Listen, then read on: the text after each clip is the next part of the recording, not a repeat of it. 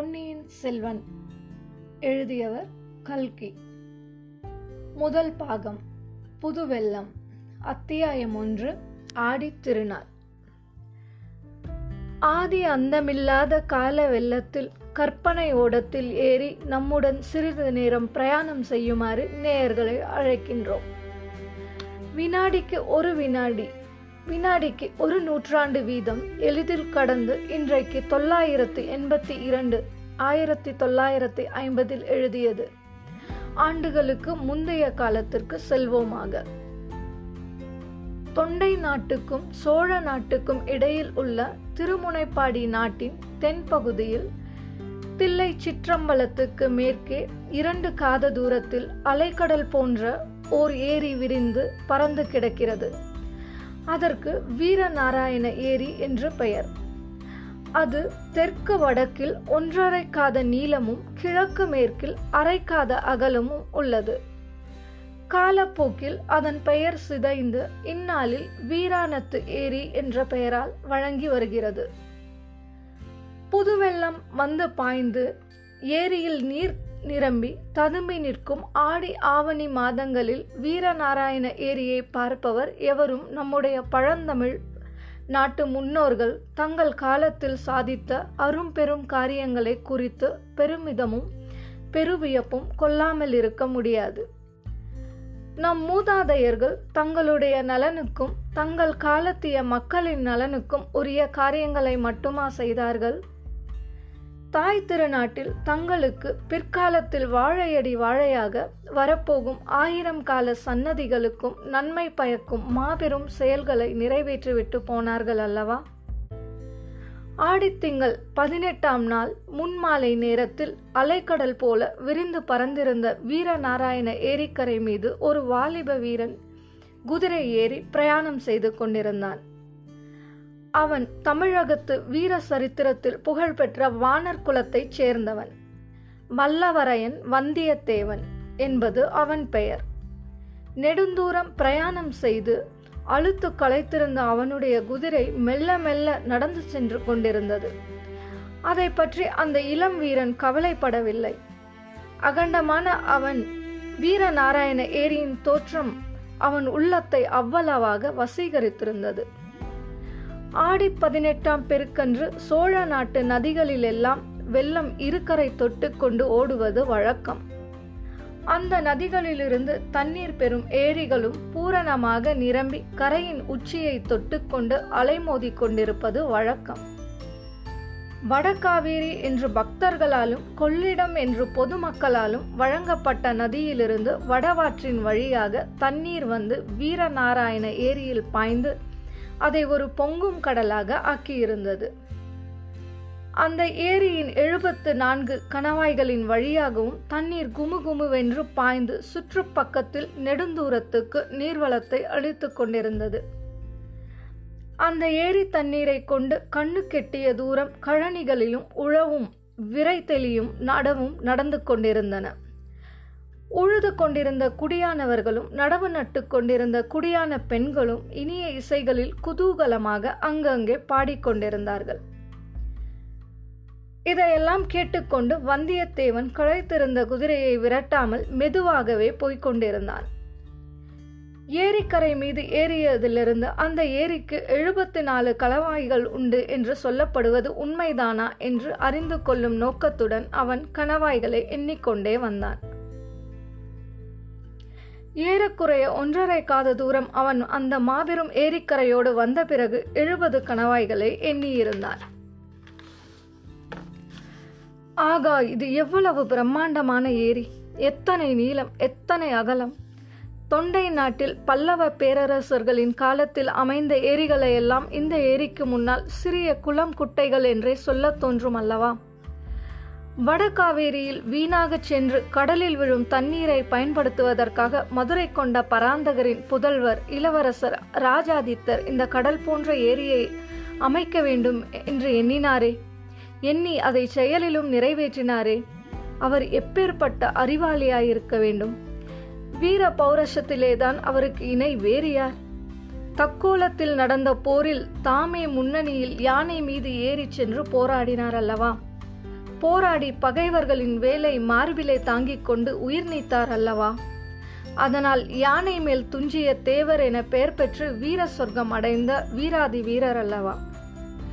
இந்த சோழ குலத்து மன்னர்களே அதிசயமானவர்கள்தான். அவர்கள் வீரத்தில் எப்படியோ அப்படியே அறத்திலும் மிக்கவர்கள். அறத்தில் எப்படியோ அப்படியே தெய்வ பக்தியிலும் சிறந்தவர்கள்.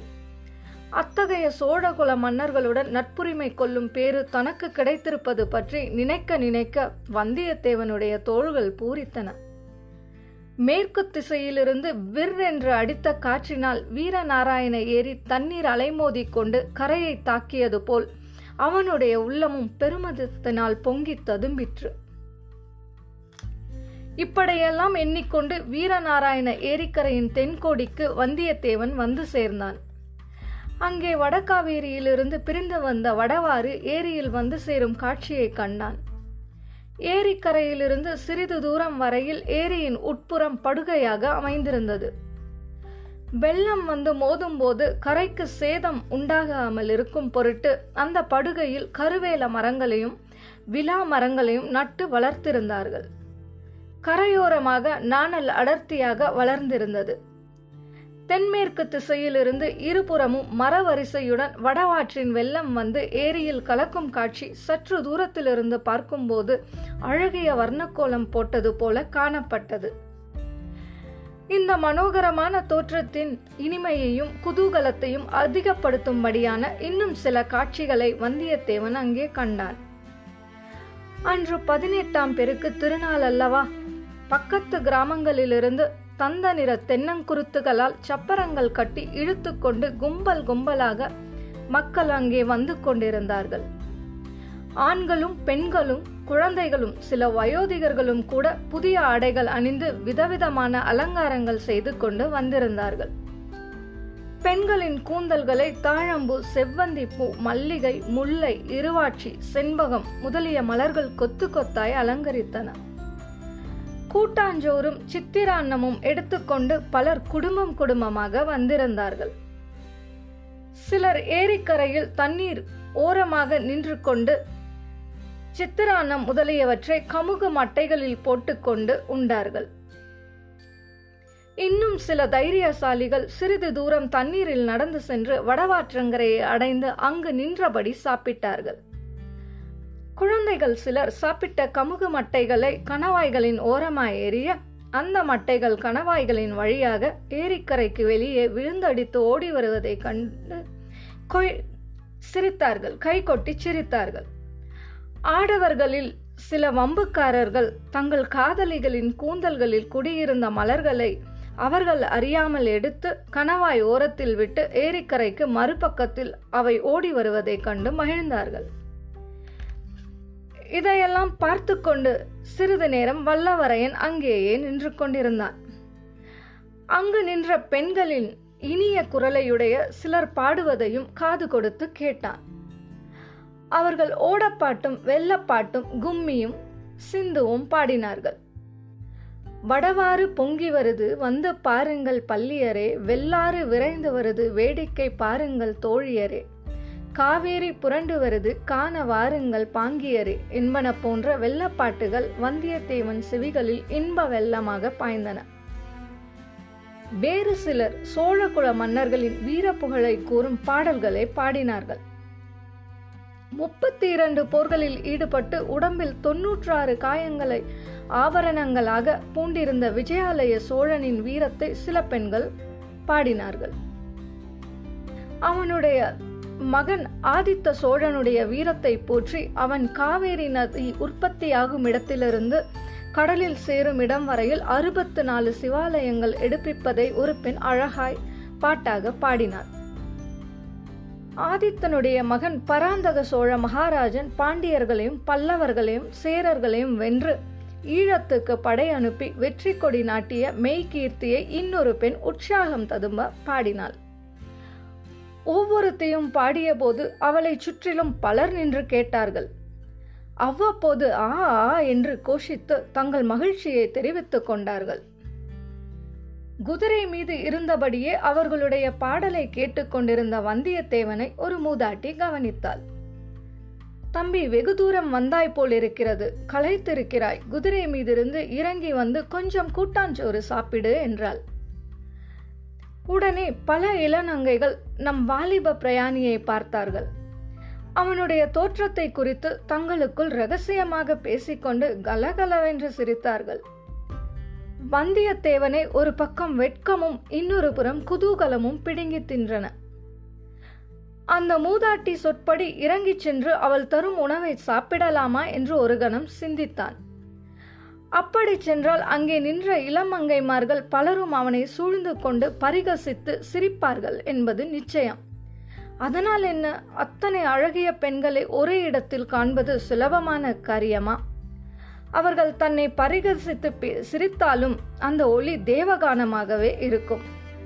வந்தியத்தேவனின் இளவன கண்களுக்கு அந்த ஏரிக்கரையில் நின்ற நங்கைகள் எல்லோரும் ரம்பைகளாகவும் மேனகைகளாகவுமே தோன்றினார்கள். ஆனால் அதே சமயத்தில் தென்மேற்கு திசையில் வடவாற்றின் நீரோட்டத்தில் தோன்றிய ஒரு காட்சி அவனை சிறிது தயங்கச் செய்தது. வெள்ளை பாய்கள் விரிக்கப்பட்டு ஏழு எட்டு பெரிய ஓடங்கள் வெண்சிறகுகளை விரித்துக்கொண்டு நீரில் மிதந்து வரும் அன்னப்பட்சிகளைப் போல மேலக்காற்றினால் உந்தப்பட்டு விரைந்து வந்து கொண்டிருந்தன. ஏரிக்கலையில் ஏரிக்கரையில் பல வகை களியாட்டங்களில் ஈடுபட்டிருந்த ஜனங்கள் அத்தனை பேரும் அந்த படகுகள் வரும் திசையையே ஆவலுடன் பார்க்கத் தொடங்கினார்கள். அந்த படகுகளில் ஒரு படகு எல்லாவற்றுக்கும் முன்னதாக விரைந்து வந்து ஏரிக்கரை வடக்கு நோக்கி திரும்பும் மூலையை அடைந்தது. அந்த படகில் கூறிய பிரகாசமான வேல்களை ஏந்திய ஆஜானுபாகவான வீரர்கள் பலர் இருந்தார்கள். அவர்களில் சிலர் ஏரிக்கரையில் குதித்திறங்கி அங்கே இருந்த ஜனங்களை பார்த்து போங்கல் போங்கல் என்று விரட்டினார்கள். அவர்கள் அதிகமாக விரட்டுவதற்கு இடம் வையாமல் ஜனங்களும் அவரவர்களுடைய பாத்திரங்கள் முதலியவற்றை எடுத்துக்கொண்டு விரைந்து கரையேறத் தொடங்கினார்கள். வந்தியத்தேவனுக்கு இது ஒன்றும் விளங்கவில்லை. இந்த வீரர்கள் யார்? பின்னால் வரும் பாய் விரித்த படகுகளில் யார் வருகிறார்கள்?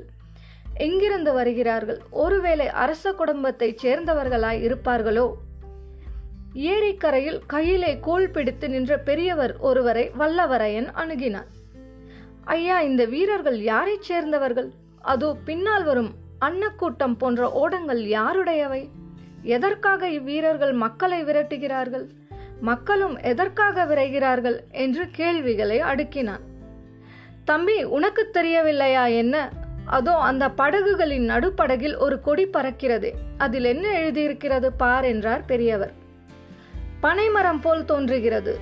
பனைமரம்தான் பனைமரக் கொடி பழுவேட்டரையர் கொடி என்று உனக்கு தெரியாதா? மகாவீரர் பழுவேட்டரையரை வருகிறார் என்று வந்தியத்தேவன் திடுக்கிற்ற குரலில் கேட்டான். அப்படித்தான் இருக்க வேண்டும். பனைமரக் கொடியை உயர்த்தி கொண்டு வேறு யார் வர முடியும்? என்று என்றார் பெரியவர். வல்லவ வல்லவரையனுடைய கண்கள் அளவிலா வியப்பினால் விரிந்து படகுகள் வந்த திசையை நோக்கின. பழுவேட்டரையரை பற்றி வல்லவரையன் எவ்வளவோ கேள்விப்பட்டிருந்தான். யார்தான் கேள்விப்படாமல் இருக்க முடியும்?